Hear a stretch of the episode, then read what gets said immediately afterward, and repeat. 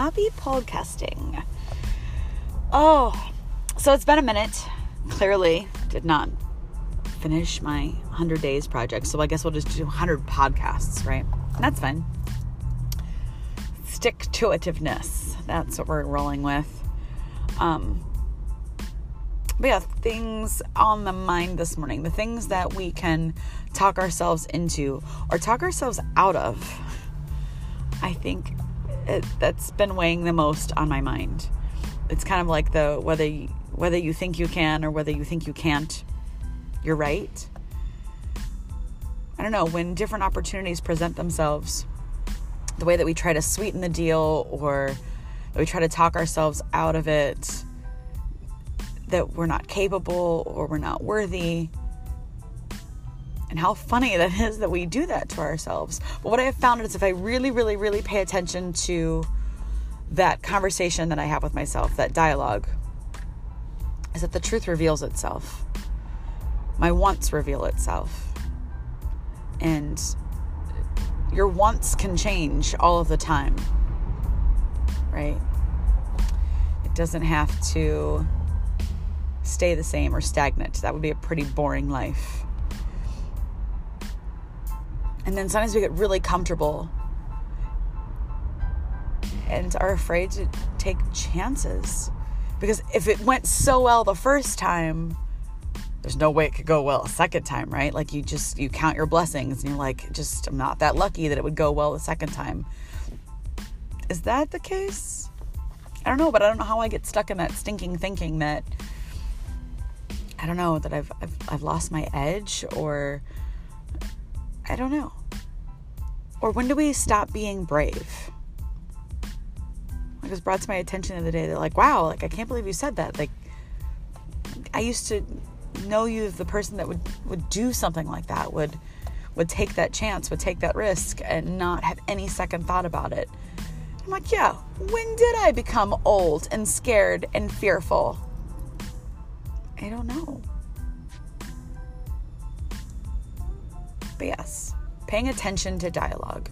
So when you're faced with two choices or opportunities, get really deep down into that nitty-gritty dialogue that you're having to find out what it is that you truly want.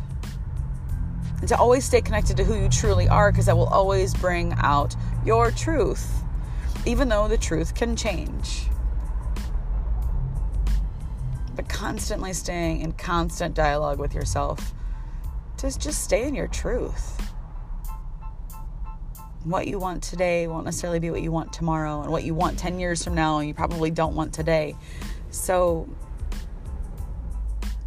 yeah, taking stock in the path that you're on right now, or the things that you're doing today, going to lead you to what you truly want deep down. Is it happiness? Is it more money? Is it, because let's be honest, more money doesn't make you happier. We all know this, right? Losing weight doesn't make you happier, yes. But does it make it comfortable? Will you, like, do you want to be to a place where you don't want to stress? I do. That's what I want.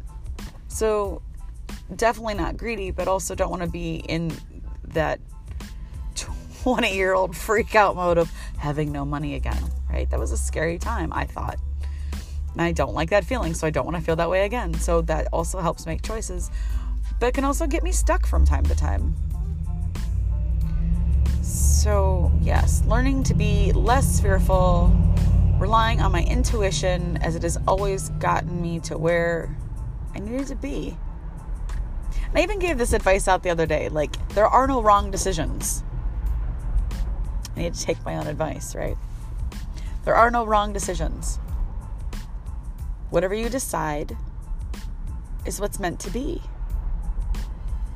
The universe has a weird way of doing that for us. It's kind of like those choose your own adventure books. When I was a kid, I used to love choose your own adventure books. Um, you know, if you want, if you would like to go up the staircase in the haunted mansion, turn to page forty-two. If you want to run like hell and get out of the house, turn to page seventy-nine. Like, that's life. And no matter what, the book still ends, right? there's still there's still a story, there's still a life to be lived. So there are no wrong decisions. It just is. Ugh, I just need to take my own advice and follow that. It's so much easier to give advice to other people. So that's just where I'm at.